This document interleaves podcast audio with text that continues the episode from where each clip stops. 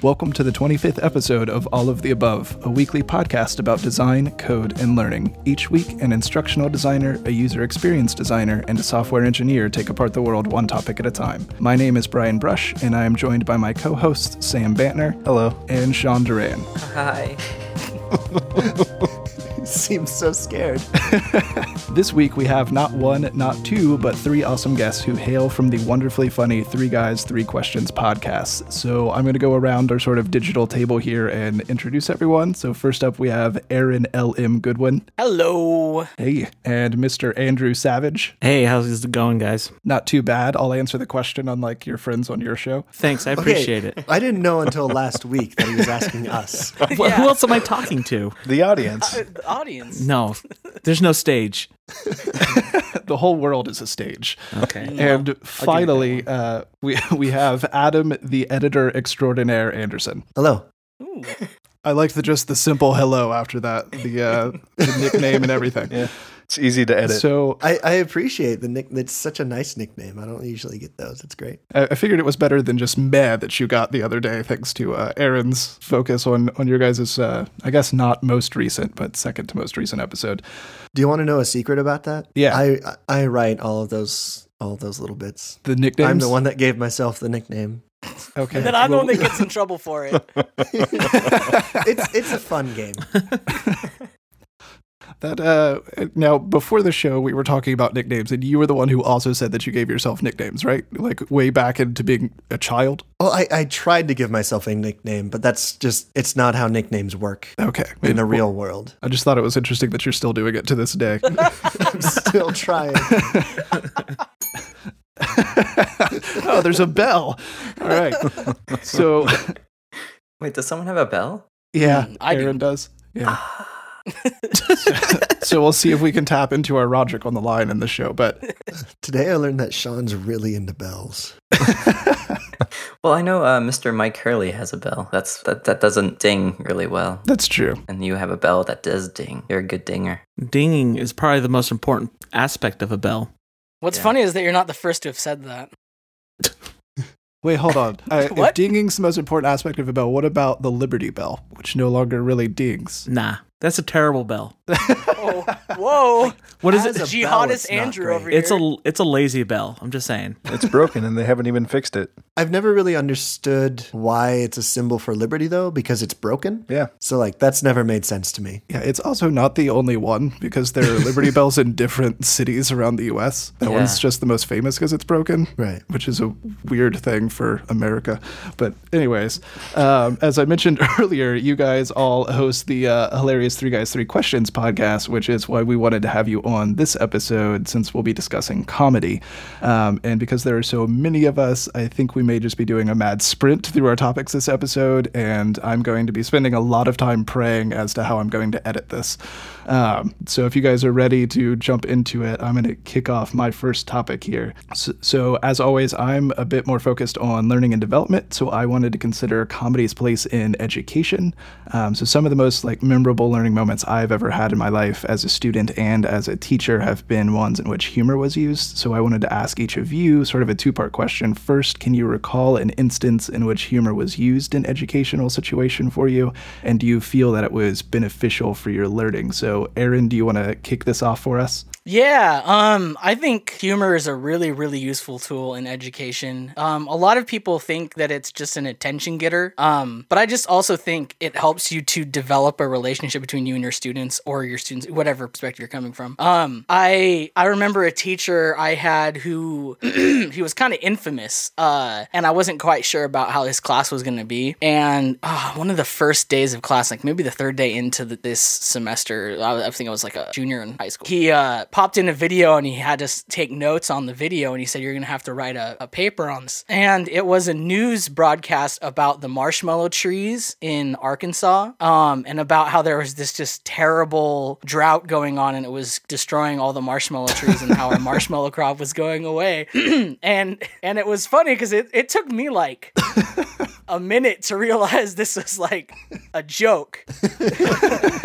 but everybody was in there just like oh and it was like tugging at their heartstrings and they even put they went to like an orchard you know like in the wintertime when there's nothing and they stuck marshmallows all over the ends of trees to get the shots and i'm just watching everyone absorbed into this and as soon as the video was done, he was like asking for some comments, and he let a couple people give some comments about like, "This is so terrible. We need to do something." And then he just went, "You idiots! That wasn't real." Like, and he just went off and just like started laughing, and it was uh, I was like, okay, I'm gonna like this guy. This is gonna be a good class. What class was this? Y- What, yeah, Um, what was his point? Like, what, was, what was he trying to prove? Like, I'm pretty good at tricking kids. yeah, was it Pretty just to figure out like the dumbest kids in the class? I think I think it it made us all pay attention to when something was going on. Um, but no, he was a really good teacher. He got me really fired up about about history and, and his passion for it made me want to go study it on my own. His class was pretty easy. It really wasn't that difficult, but I think he he was able to like inspire the students to want to learn themselves. But he but he you know he he joke around. He had like nicknames for everybody in the class and gave everyone a hard That uh, which is actually interesting because sometimes it takes like a special teacher to be able to make fun of people. Because uh, in some of the Yeah. Research on like education, the one form of humor that is never good is whenever you pick on your students, because you're in a position of power and they feel like they can't respond back or, or like get upset about it, so they just have Yeah. to sit there and deal with it. But some of my favorite teachers were ones who like built such a good rapport with the class that they were just able to sort of crap on everyone the entire yeah semester. Yeah, yeah, he did. He was exactly like that. Um, but uh, Andrew, do we want to jump over to you next? All right, so Adam. I think uh, Andrew just just signed off. Oh, he's back. Sorry about that. okay. Welcome back. Don't be so nervous. It's gonna be okay. Dude, I am super nervous. No, I'm not. I'm fine. Okay, what, what's be, going like, on? A little bit nervous. that you- I, you I was just uh, wanting to see if you had any sort of humorous situation happen in class that you can recall and whether you feel like it helped with education. Um, well, definitely. Um, my dad's a school teacher, and I think I learned how to be funny because of him. Um, so like, I don't know if you've ever had a parent who's a teacher. It's like every time you interact with them, it's like a little lesson. You're afraid you're going to get graded, and you don't know how to react, and so you get all nervous. But one thing my dad would always emphasize is that humor is a form of intelligence. To be able to to laugh at something means that you actually understand it better than not just making fun of it, but actually truly making something funny. Um, and that's always kind of nice because I don't know because like when you especially when you are in a new class, a teacher is really scary. You don't know what you're going to expect, and if you can laugh with your teacher, you open up like immediately. You're like, oh, there's a person I can understand and I can talk to, and I think that's pretty important in a student teacher relationship. Yeah, that's another brilliant thing with humor is that it does allow us to like sort of break down social discomfort. Like the whole idea of ice breaking in terms of like meeting somebody new is just terrifying to me as an introvert. But if somebody is able to just like crack a joke and everyone starts laughing, then you can immediately feel all the tension sort of dissipate and everyone starts to calm down and have a better time. It'd be cool if there was like a a Tinder for teachers. not, not, Tinder for teachers. not in the way that you're thinking, but it's like a, would you would it just be called teacher but without the the last e? oh yeah, Ooh. teacher. Yeah, yeah, it, but- but more like matching you up with personality and learning styles with the teacher that you like. But you, you swipe right when you're like, oh yeah, this, this could work. Mm. so, are we seeing pictures of them or demographic information? What's what's going on here? Hmm, I haven't really thought about it that far ahead. Uh, but it could be like um like ratemyteacher.com. I think that still exists. Yeah, they still have Yeah, the hot button professor. too. You say this teacher's yeah, teacher's the hot chili Yeah, pepper. there you go. for, uh, It's always the class I Yeah. took. So yeah, just imagine that. Uh, that did sway me in my decision making in terms of which classes to pick. It was like the same class between two professors. I think all you have to do is just inst- you know you have the chili pepper scale, but you also include like uh like a whoopee cushion scale on the, on rate my professor, and you're good to go. Yeah, and actually have like Whoopi Goldberg's face on the Whoopi cushion. Whoopi's hurting for money, right? She should get on that. I think she's Well- doing all right. I don't know. The View. I don't think that's still around. Is it still Um, around? I don't know. I think they're killing it. I haven't watched it in weeks. I haven't turned on the TV in during the daytime in years. I have no idea if it used to. Just the daytime, nighttime TV. Okay, daytime DV. Nighttime TV is where it's at. Falls asleep with it on. The, um, I, I lied. I don't watch TV at night either. It's been a good I'm in college. I just watch Thanks for having us on. We're experts in humor. That's what we're here for. So we're making jokes. It's really great. Uh, well, um, well, well, I have a chance to jump in. So, Adam, Adam, do you have thoughts to our question on this? No, yeah, I, I, I, I agree with Andrew. I think in order to to make a joke out of something, and not not in the way that you disrespect it, but into to to take something and make it humorous, I think means that you have to have a very thorough understanding of all the different pieces, and you have to be able to take it apart and put it together in a new way. And I think that's what's important about learning and going to school isn't necessarily that you learn facts but you learn how to digest facts and digest information and to how to how to interact with the truth and with with the world uh, just at large and i think humor is an essential part of that I think that's that's actually something I hadn't considered, which is that sort of breaking down and understanding jokes and being able to like cognitively get why something is funny is similar to the act of even just like reading literature and trying to understand what what message is being conveyed and why it's effective. So that is also a pretty good thought as to how humor can be used and what its role would be within education. Um, but I am going to instead of ha- ask uh, Sean and Sam, I'm going to segue into our next the torch. topic. Yeah. Pass so the torch. Sean, do you, Pass do you the want to? torch. Okay, I'm passing it. Calm down, man. uh, Sean, here you go. I'm throwing the torch at you because you wouldn't wait for me to finish my lap. I don't have hands. That's what happened to your hands? I don't know. We couldn't clap earlier, so what's going on there, Sean? a lot has happened since last week. Ooh. Okay, well, hopefully th- my house doesn't catch on fire. Um, we, so- we've passed you the torch and now you're not doing anything it's just laying there. You're not even kicking it. Just looking at it. You have no appendages. yeah there's, gone. there's a torch there it's pretty interesting You know the funny thing about torches? okay, here it is. I'm putting the torch in place. So, uh, what do you guys think about Vine and Twitter as comedic outlets compared to like stand-up comedy and long-form sitcom style things? What do you think about like the short, like 140 characters or less thing, and like six seconds repeated loops of ha-has? Like, yeah. Uh, I- go ahead, Adam. I'm all for it.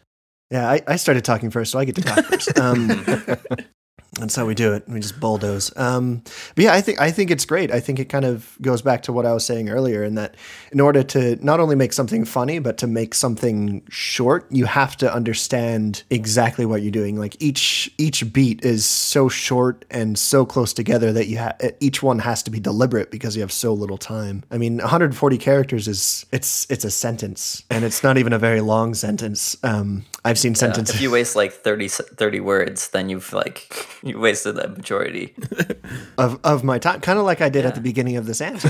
I mean, Just keep talking until it comes to you. Just right, but you can't do that on Vine because you only have six seconds. Yeah, there's no and so and I. I just think that distillation makes things better as a whole. Um, to bring it back to the fact that I'm I'm an editor and I like to talk about that um, because I think it's cool and I'm a big fan of myself. Um, mo- most of the edits I make are just deleting the chaff and just getting to the point. Ooh, the chaff. Yeah. Is that like the cruft? I don't know. I think it's the yeah, yeah, Cruft like before. cruft. I, are you sure you didn't just make that up, Sean? Well, I'm I've never heard of chaff, so I don't know if you just made up. You guys aren't real big on the agricultural references, are you? I'm, if if cr- if if cruft is a real word, I'm sure it's very similar to chaff. Look, cruft is to chaff or chaff as uh, computers are to wheat, maybe. Um, yeah. Uh, Cruft is like dirt and dust, All right?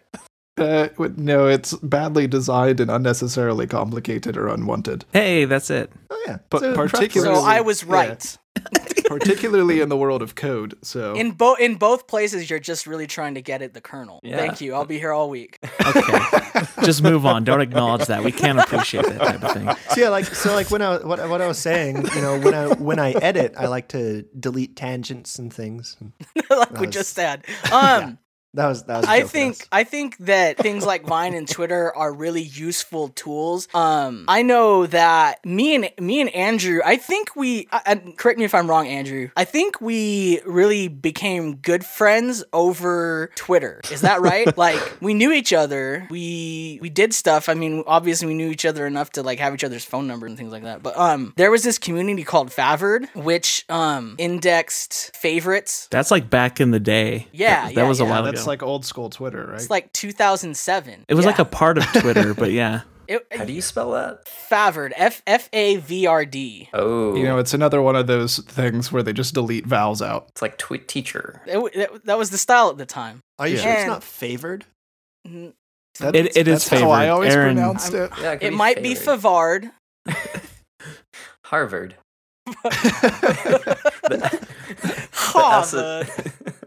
Yeah, Um, F is just Anyway, on this website, it would index, you know, what what jokes on Twitter got the most faves that day. And I remember me and and Andrew would, pro- I don't know, I think Andrew did this too, but we would spend like all day Oh, yeah. writing jokes and crafting them and trying to see how far we could get. Um, and and it's amazing now to see who from that group. It was probably a small group, but I I bet at any one time it was like maybe like 500 people Oh man, if that. using it yeah if that and and and to see where all those people have gone me and andrew are like the failures of that group.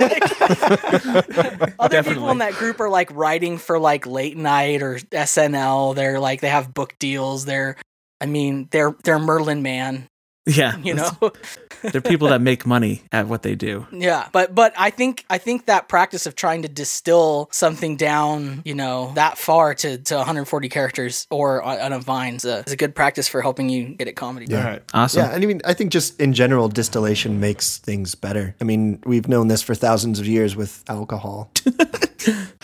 should work with everything else.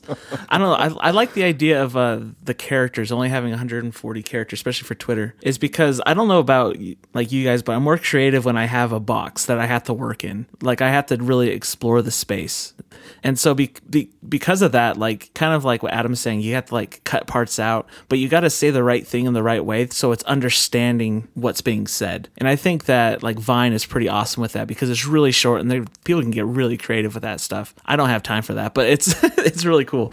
No, that is something that because we've talked a few points on our show about my love for flash fiction, which is taking sort of a whole story and just shoving it down, sometimes even to something as short as a sentence, and being able to communicate like that. Um, and that limitation does have a lot of benefit to my creativity and makes me really focus in on the essence of whatever it is I'm trying to say and trying to get to like the bare bones of comedy. Because some people who just go on insanely long stories in their comedy, it's like after a while it loses the the value because the audience has to put so much work into it in order to like get to the funny part that's enjoyable. Um, so sometimes those like short little moments are a lot more value for like an audience, even if it is a smaller audience on something like Twitter than it would be for a stand-up comic that's traveling around the country. Yeah, and um, I I do kind of want to disagree with you a, a little bit.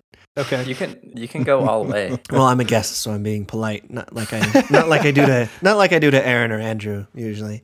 But um, one of my favorite comedians is Mike Birbiglia, and he doesn't have one-liners like Mitch Hedberg or anything like that. He he tells stories that have um, rises and falls, and then you know it comes to a joke, and then it comes out, and the story goes on. And it, he's he's one of my favorite comedians, I think, because it is much longer, and there's there's investment that's required from me. Like I have to interact with his comedy in order to have a good time, and I think there's something to be said for that. Um, I think we actually uh, agree in a way because Mike Birbiglia's latest stand-up set is my favorite that I've ever heard. um, but his stories contain, like you said, moments where it's like he comes in with a joke in the midst of the story and then steps out and continues the narrative. Um, And there are some people who just tell an insanely long story just to get to one joke at the very end, um, which is sort of poor writing at that point. yeah, you, you know what we call those people? What? We call those people not funny. Um, you know, speaking of that, I think even those even those comedians who do those longer stories, like uh, Bill Cosby's kind of likes too, right? He tells he tell he tells these what however you think about him, you know, as a comedian.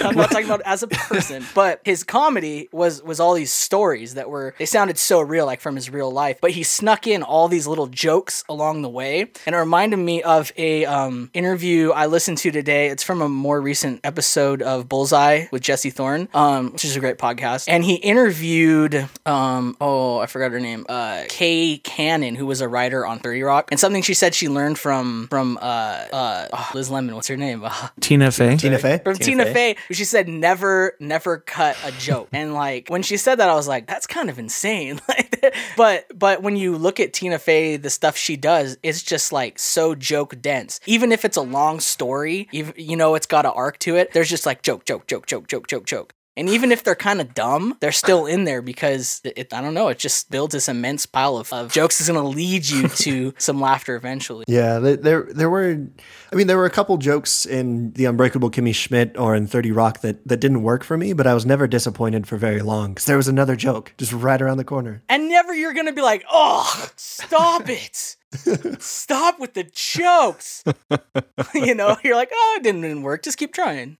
Yeah, with those, it's also interesting because some of those jokes may not work for like one of us, but it might work really well for the other person, which is also always like intriguing to me whenever I watch stand up comedy, which I do a fair amount just like by myself, pull something up on Netflix or HBO and watch it. Um, I realize Aw, I think stuff's like hilarious, but I'm not necessarily laughing hysterically. But if other people come over and watch show with me when I'm not lonely, Yeah. thanks, Sean.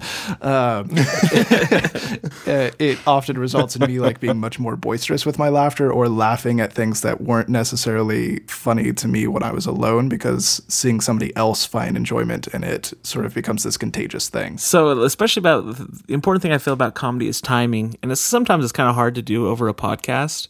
But I think that's what and Aaron was talking about, like Tina Fey is, is like when you tell a long story and there's nothing funny, you're the, like the audience gets bored and they get cold, and then they don't laugh, and something even so something's really funny comes to be not funny. And the whole idea of beats, like in comedy that somebody else had mentioned earlier, like that is crucial to keeping like a flow and a rhythm because comedy carries in some ways, I feel, similarities with music and songwriting. Uh, being able to like have sort of verse, chorus, verse, and that's sort of similar to like telling a bit of the story, hitting with a joke that makes everyone laugh and sort of perk up, and then going back to the story and continuing that rhythm. Um, what you were saying about you laughing harder when there's people in the room, I think there's a whole separate discussion or podcast that we could probably have about humor being a social bonding experience. You know, and I, I think that's why you know there's stand-up comedy clubs that people go to in a group, and why com- comedians talk about working the room and not just you know one person or anything like that. And I, I think there's there's more to that than just economic sense. You know, I think when we when we laugh together, we end up being friends most of the time. Yeah, that even makes me think too, having seen some comics when there's one person in the crowd who's just laughing way too hard at everything and makes it uncomfortable for everyone else, and then that comic like tells that person to calm down because like it is ruining the vibe for the whole the whole club. I, Yeah. I kind of want to go to a comedy club one day if I'm ever rich and just buy all of the tickets and then Uh, just sit in the exact middle of the room and just stare daggers at the comedian.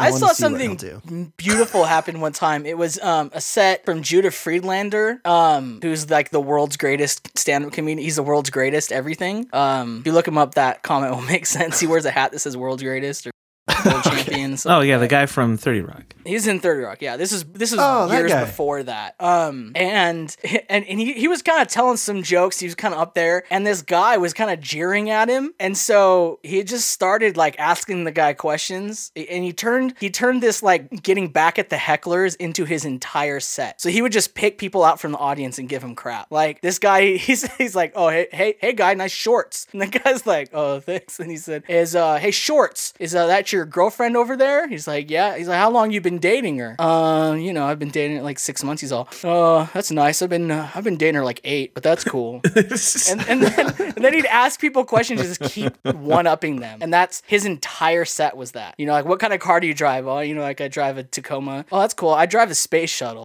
he just did that the whole time. So. Yeah, he had to bring the room together against that. so that they all felt bad and, Yeah. and inferior to him. yeah, it was so it was hilarious though. It was one of the funniest sets I've ever seen. I was uh I had uh I did a animation for a guy- comedian called David Huntsberger. He's on a, a podcast, Professor Blastoff. It's a funny one. Um, but I animated uh, part of his set for his stand-up special, and I was there in Austin, and they were filming it for the special, and he did it twice because like you don't know how it's gonna go. Um, and the first set that he did, it was a place that you could bring your own beer, which is cool, but also It's a bad idea. bad yeah. Um. So what happened is right in the front row are a gaggle of girls uh, that you just expect like not to go to a comedy club, um, but probably like just a dance floor, dance floor vibe going on in the front row of the comedy club for this filming of a set. There was probably a lot of woo. Yeah, there was a, They They were a- dancing to the Yeah, beats the that woo we girls. about earlier. and they brought a case of beer, like a 24 pack, I think. Like, and they're in the front row. Are you And sure they the- weren't Boy Scouts? Because they sound prepared. Wow. I, I wish there was All a right. dad joke. Hand though, over that, your like- Totin' Chip. I'm taking a corner for that joke.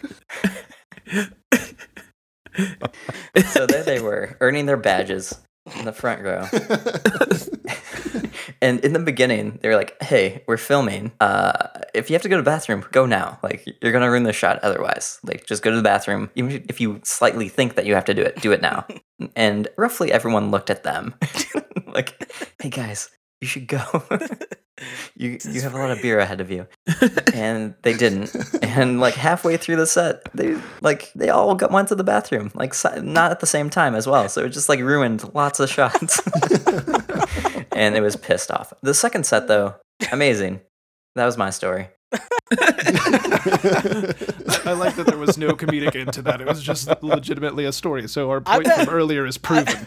I bet even though that set was com- or that taping was completely ruined, he felt so satisfied because there is nothing more satisfying than making someone laugh so hard they pee. Like that to me, that that's that's that's a gold medal. What about milk out of the nose? Yeah, it's, that's pretty good. But pee is different because it's like you just lose control of something that's normally supposed to stay in your body, like when you're in. con- You know what I mean?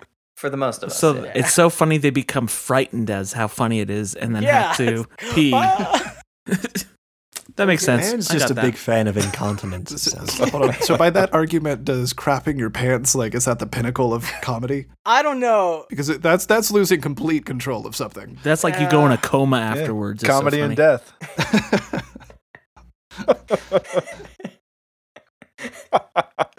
well, it's like the funniest joke in the world from Monty Python, right? Where- Exactly. there you go. So it kills people. You can't say two words together. It puts you in a coma for a few months. Maybe that's why we don't have very many repeat listeners. Just they're all Yeah, you dead. kill 'em off. well, they they should still download your episodes though. Like Yeah, they can download them, just don't listen because we need our audience to stay alive too. exactly. What is this like the ring of podcasts? Somebody listens to our podcast. Oh, that was an okay joke, and then one of us calls them somehow. Seven days. And all of a sudden, some sort of Korean girl is claw- crawling out of their overcast. okay. Great. Now I'm terrified of my phone. but I am going to try for the third time now. Sam, do you want to talk about pass your the topic? torch. Yeah. Pass the Uh, well, torch. Sean, go ahead and kick it to, to Sam. yeah, I can. Oh crap! Hey Sam, Hey, yeah, I got a bunch of candles in the light. So that was me giving you the torch. catch. I don't I know just what imagined him sounds throwing it like a bouquet at a wedding. like over his head. Back Yeah, over the head. Yeah, and it's just, just. spinning at him. mhm. The next person who catches it gets the topic. Yep. Yeah, so the next or the last time I was at a wedding, I, I drank a lot. That helps. But while I was drinking at this wedding, what is it when the guy takes off the thing of the person's leg? I've never The been gar- there. the garter. Oh, the ceremonial deflowering, I think, is what you're talking about. That the comes later, deflowering in front of everybody. It's the Yes, there we go. ceremonial There we go. deflowering I don't think that's right. that everyone Yeah, gets to witness. Not comfortable with calling it that. No, I don't know what weddings you've been to. I, I feel like weddings out west are, yeah, a lot more interesting than out here in the Midwest. That's what it is. I'm look. A guy sticks his head up a skirt of a woman and uses his teeth to do something. You know what he's doing, right? I don't think he's doing what you think he's doing. I, I said ce- the the key word is ceremonial. Okay, well, you know what? Ceremonial sacrifice in the Aztec Empire still involves Okay, well sacrifice. that's true. I guess it's symbolic is the word I'm looking for. Okay, yeah, That's a the word you're looking for. Cut all Doesn't this make out. It, li- Alright. Doesn't make it more comfortable. I think I think any Passing of the these words will garter work here. is, is is just weird. That's all I'm saying.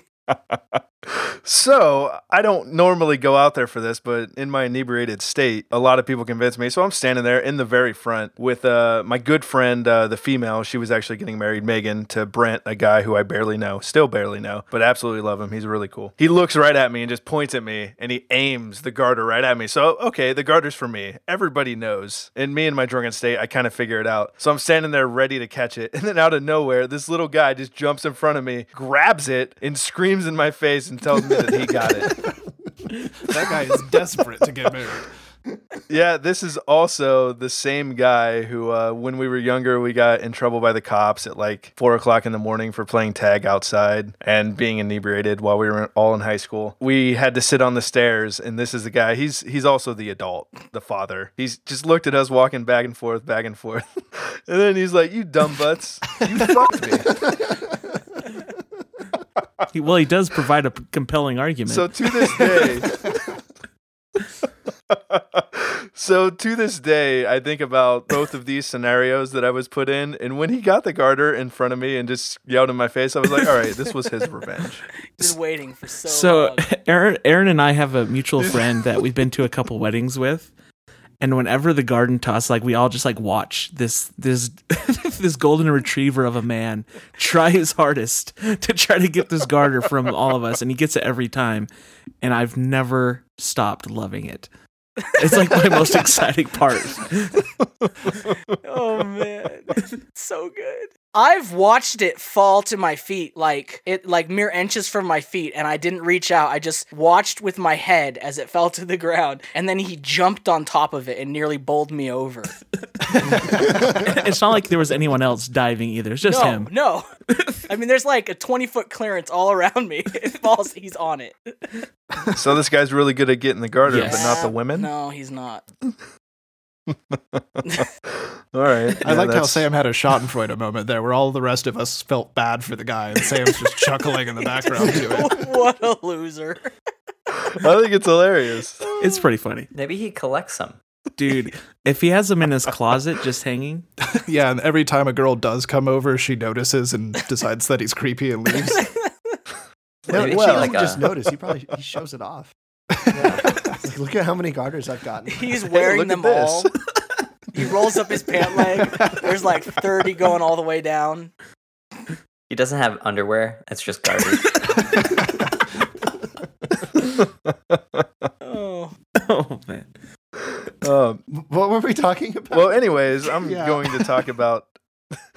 I haven't even mentioned what we're talking about. Uh, talking about delivery, and there's not much to this except it's the delivery seems to be the appropriate point to make something really funny, which makes me go back to someone showed me this recently, and I saw it many years ago. But uh, Abbott and Costello, Oh, who's yeah. on first, Yeah, classic. yeah. If you guys haven't seen that, watch it. If you have seen it, watch it again. It is perfect. When I meet someone who hasn't seen that, I like yell, You haven't seen Who's on First? and then I sit down. I don't care if it's at like a wedding, if it's at church. I don't care what's going on, if it's a funeral.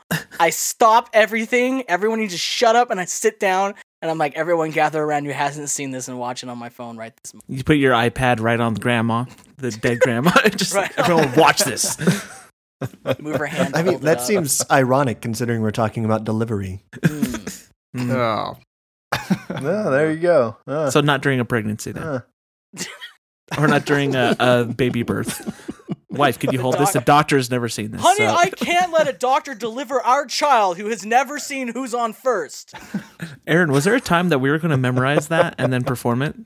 Yeah, I think so. I think that never happened. Oh, you guys haven't? I did that in elementary school. It must not have been very good. I just had like the basic premise down, and then my friend and I just basically said who's on first back and forth to each other for a couple of minutes, and then we sat. It was almost as good. That was our skit.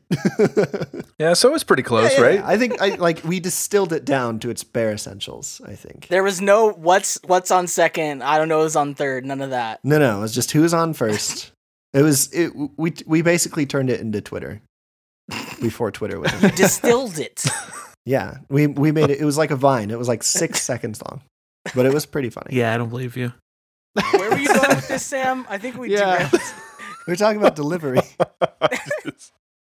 Yeah, we're talking about delivery, and that is that is a, pinnacle of delivery when you talk about just being on point, perfect, going back and forth. That seems to be what delivery is about, and that when you have people who are able to deliver really quickly, and it also has a little bit to do with wit. It seems like, or just being on your feet, just knowing what's going to happen, kind of perceiving everybody else. But it makes comedy much more fun if it's quick and it kind of just gets to the point, and you can actually understand what's going on here. Well, and the thing, the thing I love, I love those old. It's the same thing with the Marx Brothers.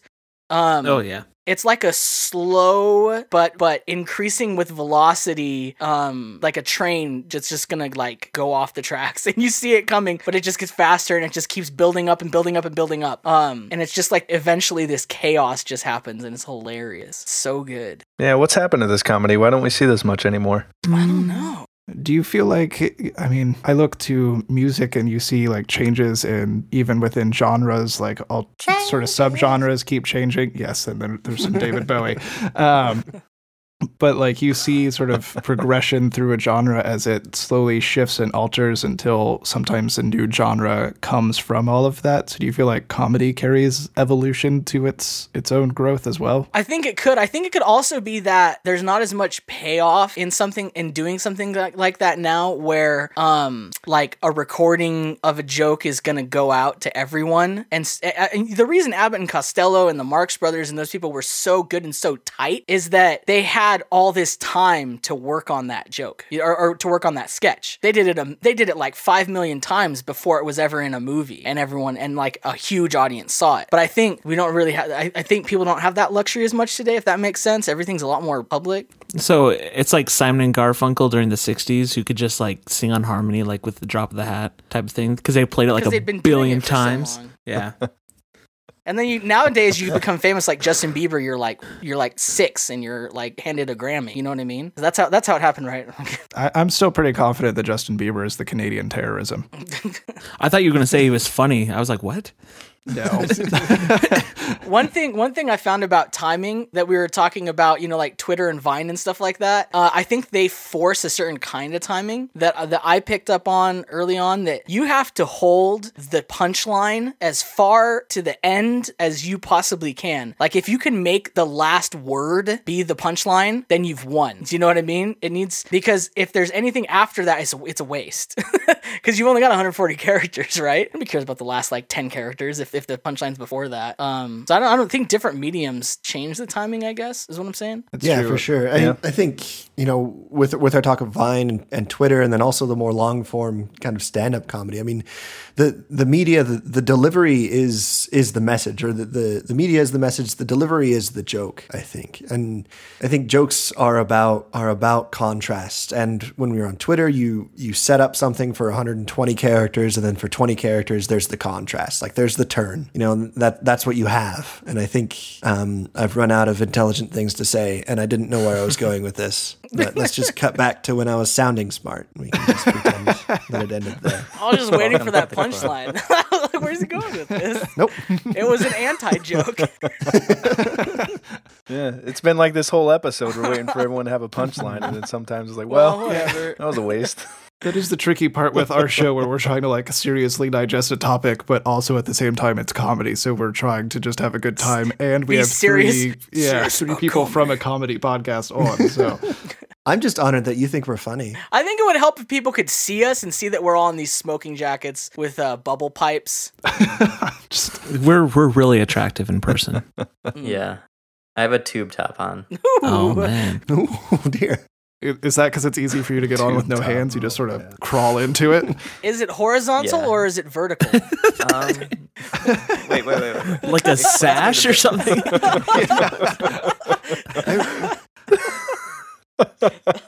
I'm just so confused by the word picture that you're parent painting, Aaron.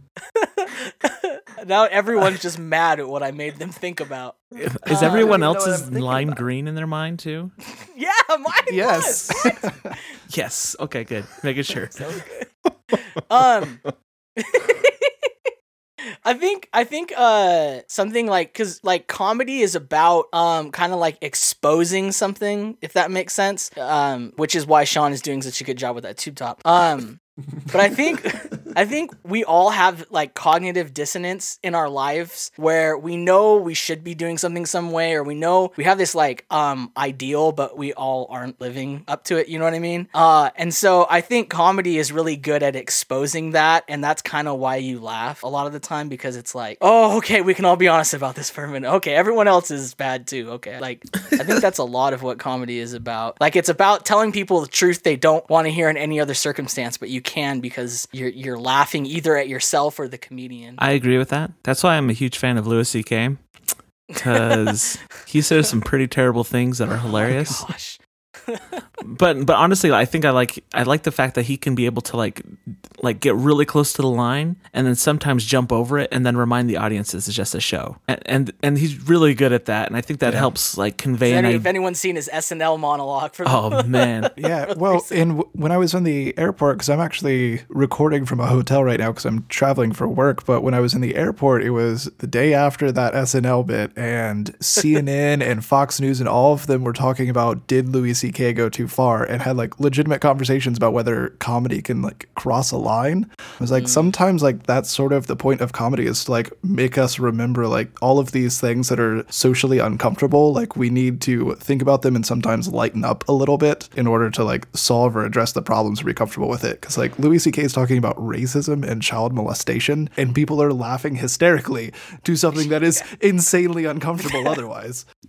Well, I, he he does such a good job at it too. Like if you hear the stand up, he starts talking about race, and then he talks about the Middle East, and then he talks about child molestation. He's like priming the audience during the whole joke. She's like, "Hey, this is going to get kind of crazy," and like this is a talk, this is a, a joke he's said in the past too. So it's like something he's practiced. But oh man, he was just so good at delivering it and feeling and being able to step back and say, "Hey, I'm not a part of this." Is just really funny. Yeah, if you look at Saturday Night Live and the history and how it really started, it was started by a bunch of people who just kind of didn't care about anything else and just did what they wanted and became such a big thing because people were kind of crossing these boundaries that people normally wouldn't cross. And that's why that whole like comedy explosion from Saturday Night Live happened was because you had a bunch of crazy comedians together and they just did what they can to kind of get their name out there. And most of it was crossing the line. One of the downsides is that because of that, people started to assume like, oh, well, if it's risque, then it's funny. Well, no, it's not. it's not necessarily true. Like it, it has to be funny first, right? Mm-hmm.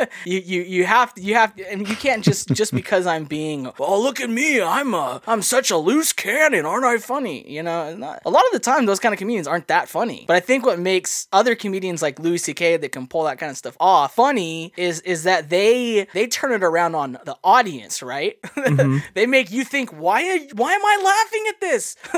you know, they turn around to you to make you think about it. Well, I, I think of uh, I'm just gonna say Kramer because I can't remember his real name. But when but his scandal, the thing is, is like the things he was saying they weren't funny, and so they were just like, oh, these are terrible things this guy's saying. But Louis C.K. can say something and it's funny. It might be a little terrible. I don't think that it's a big deal, but it was hilarious. Yeah, you. I also look to like some of the classic stand-up comics, like George Carlin, who Oh, yeah. like tore down and said some like really awful things, and sort of like just completely attacked whole cultures or governments or nations, but was able to do it in a way that made everyone laugh. And like their comedy, some of the best comedy carries like strong intelligence and a little bit of like passion behind it, but you can't just be like a crazy bigot like the guy who played Kramer, whatever his name is. What is his name? It's Rich or something.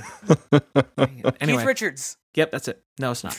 Richards. I know, like I agree. Like it's always wanted me to be more intelligent. I remember watching like The Simpsons back when I was a young ten-year-old impressionable person, and they would tell a joke, and I'm like, I didn't get the reference. It was like a political joke, and so I remember like asking my dad or reading the paper or finding some way to figure out why this joke was funny. And I felt like I obviously I became smarter. I became a better person in the know of this joke. But I think that comedy has a sense like if I don't get a joke, I'm like, oh shoot, I must not know anything about this subject. I need to I need to bone up on my uh, politicalness. Is that a word? Yeah, it is. Yeah, uh, yeah. I think, and I think there's a there's a reason why the people we think of as funny, other than me, are very intelligent people.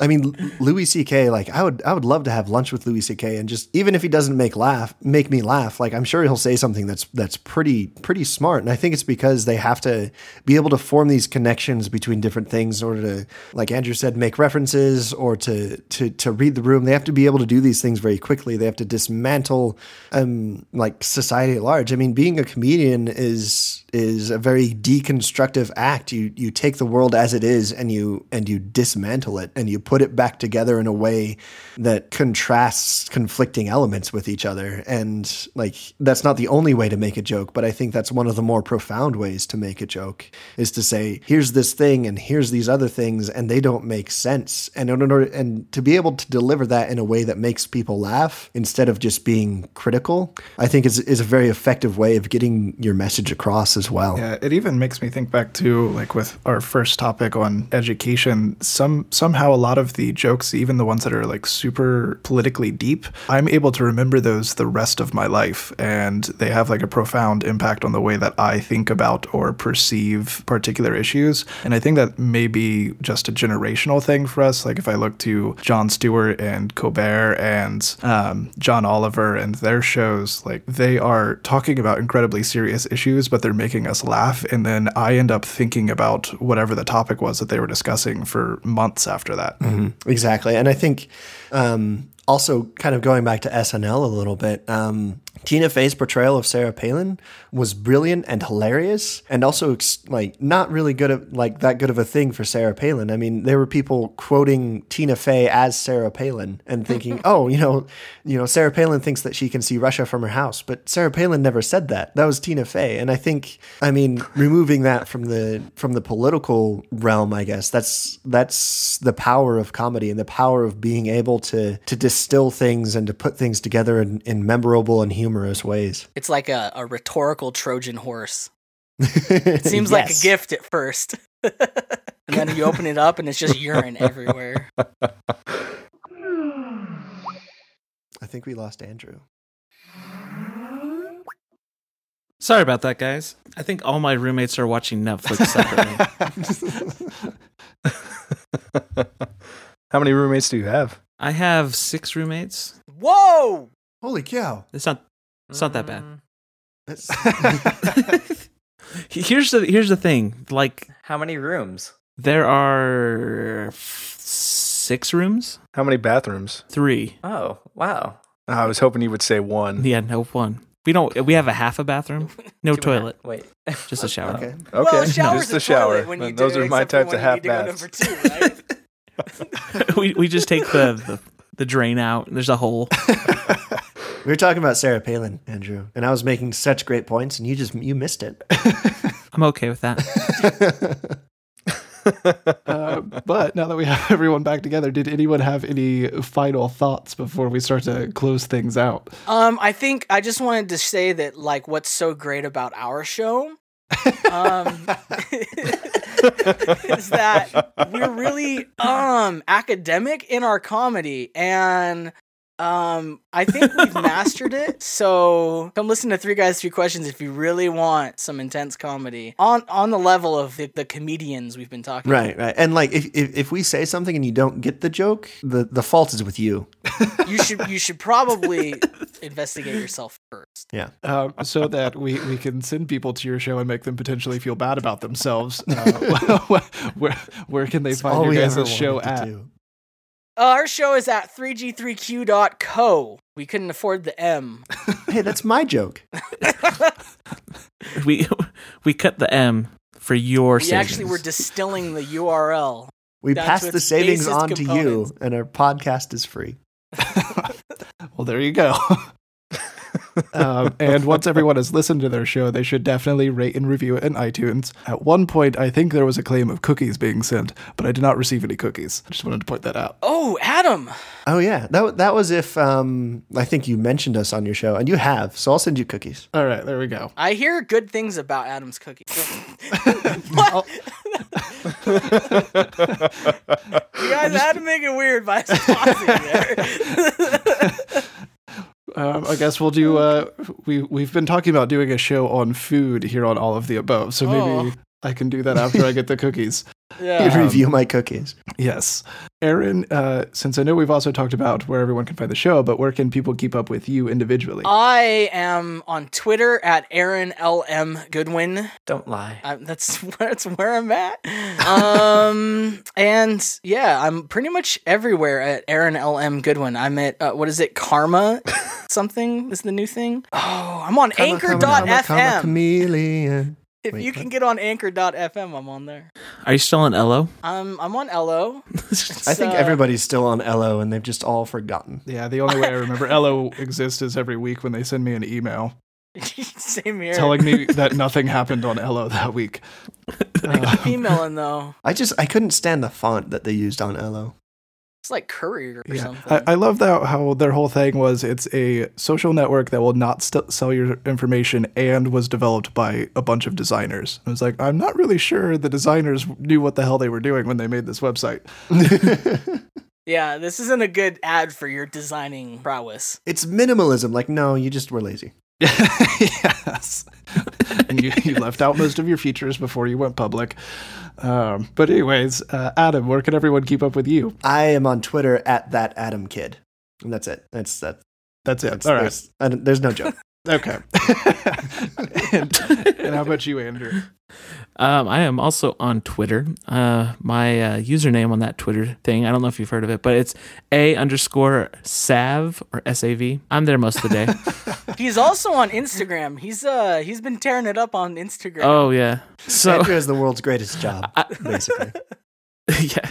So, so I work on campus, and my job is archiving old VHS tapes that the school, like every s- every school project that's ever been done on campus, is kept and archived. And my job is to make them into a digital format so it can be searched easily. And so I do that all day, and some of them are just, mm, yeah, they are good.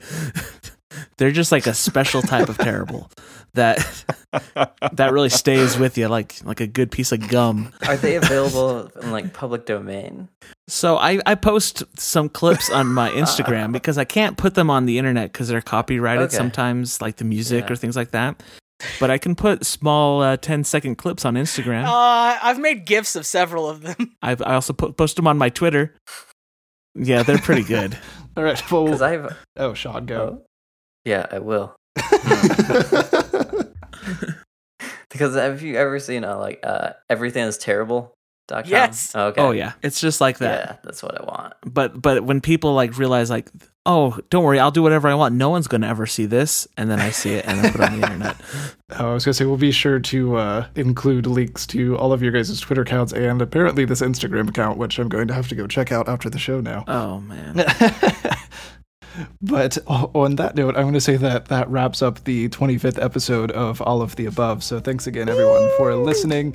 Uh, definitely go check out our friends show over at Three Guys, Three Questions. Um, and if you want to see our show notes, which I imagine are probably going to be insanely long, as this episode is probably going to be, um, you can find those show notes at alloftheabove.audio slash episode slash 25. We also always want to hear from you guys, so you can get in touch with us by going to alloftheabove.audio slash contact.